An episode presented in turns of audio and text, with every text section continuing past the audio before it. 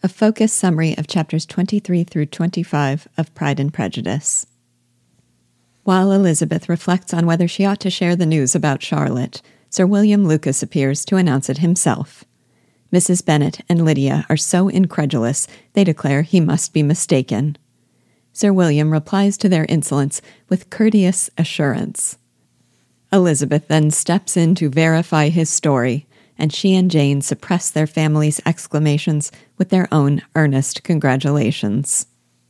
When Sir William leaves, Mrs. Bennet gives vent to indignant and self contradictory feelings about the news, saying simultaneously, for example, that she does not believe the story and she is sure they will never be happy. Primarily, she pities herself and holds grudges against Elizabeth, Sir William, and Charlotte for barbarously misusing her. All the family's reactions are again characteristic. Mr. Bennet is amused to discover that Charlotte is as foolish as his wife and more foolish than his daughter. Jane is surprised, but earnestly hopes for their happiness. And for Kitty and Lydia, it is only a bit of gossip to spread in Meryton. Lady Lucas enjoys the triumph of having a daughter well married, despite Mrs. Bennet's sour looks.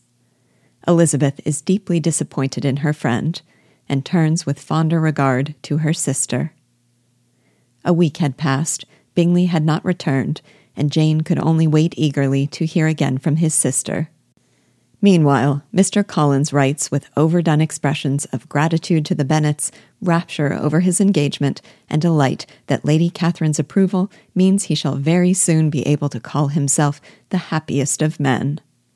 The prospect of Mr. Collins's visit is no longer a pleasure to Mrs. Bennet, and she complains of it as much as her husband. Reports that Bingley will come no more to Netherfield that winter incense Mrs. Bennet, who calls them scandalous falsehoods and worry Elizabeth, who fears his sisters have been successful at keeping him away. Jane tries hard to conceal her own anxiety, even in the face of her mother's indelicate comments. When Mr. Collins arrives, he is received less graciously than before, but happily for him and for the Bennets, he spends most of his time at Lucas Lodge. Mrs. Bennet suffers agonies of jealous abhorrence at the mere mention of the match, unable to bear the thought that when Mr. Bennet dies, she will be forced to make way for Charlotte. Mr. Bennet wryly reassures her with the hope that she might die before he does. Miss Bingley's letter arrives and puts an end to all Jane's hopes. She conveys assurance of their plans to stay in London and confidence that her wishes in regard to Miss Darcy will soon be accomplished. Elizabeth hears the news in silent indignation.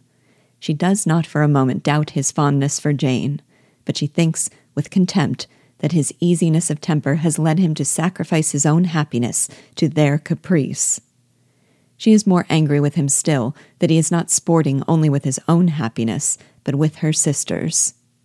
Long reflection leads her to conclude that whatever the cause of his apparent indifference, her sister is left to suffer a wounded peace.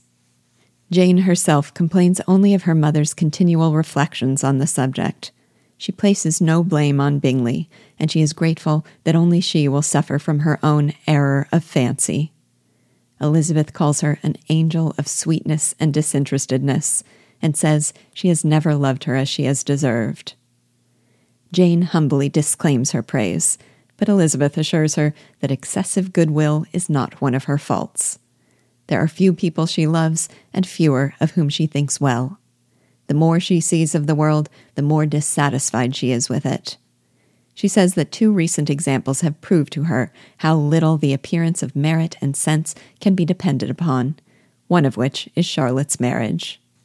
Jane defends the match for its prudence and the possibility that Charlotte may feel a real regard for Mr. Collins but Elizabeth says if she believed the latter, she would only think worse of her friend. Jane then questions Elizabeth about the other instance she alluded to, saying she hopes she does not think Bingley to blame. She faults herself, instead, for being deceived by her own vanity and thinking his admiration meant more than it did. Elizabeth says she does not accuse him of scheming, but she does think him guilty of thoughtlessness. She says she still blames his sisters for trying to influence him, but Jane comes just as strongly to their defense.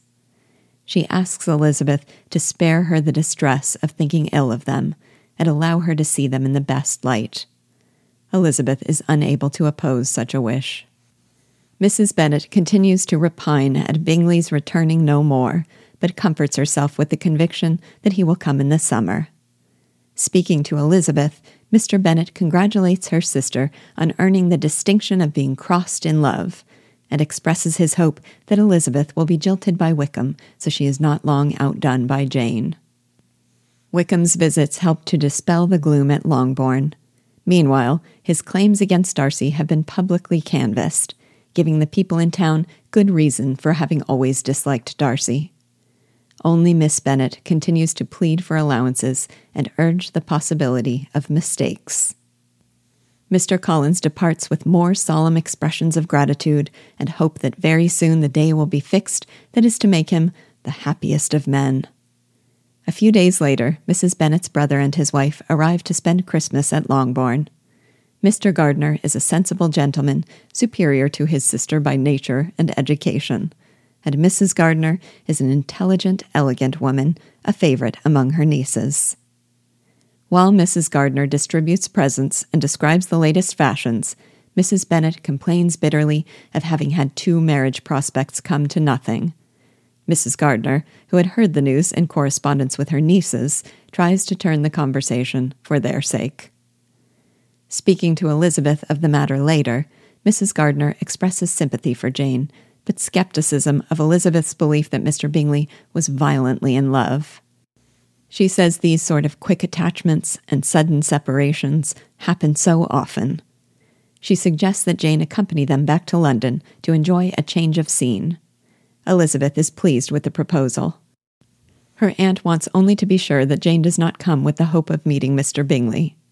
Elizabeth assures her that would be impossible, but she cannot help but harbor a private hope that Bingley's affection might be reanimated. Jane accepts their invitation the Gardiners stay a week at Longbourn, enjoying daily engagements with the Phillipses, the Lucases, and the officers, of whom Wickham was always sure to be one. Mrs. Gardiner notices the attachment between Wickham and Elizabeth, and resolves to speak to her about the imprudence of encouraging it. But Mrs. Gardiner finds a particular enjoyment in the company of Wickham, because she once lived in the part of Derbyshire to which he belonged. They compare recollections of the late Mr. Darcy and other acquaintances in common. Learning the story of the present Mr. Darcy's treatment of him, she tries to reflect on his early disposition and recalls him being described as a proud, ill natured boy.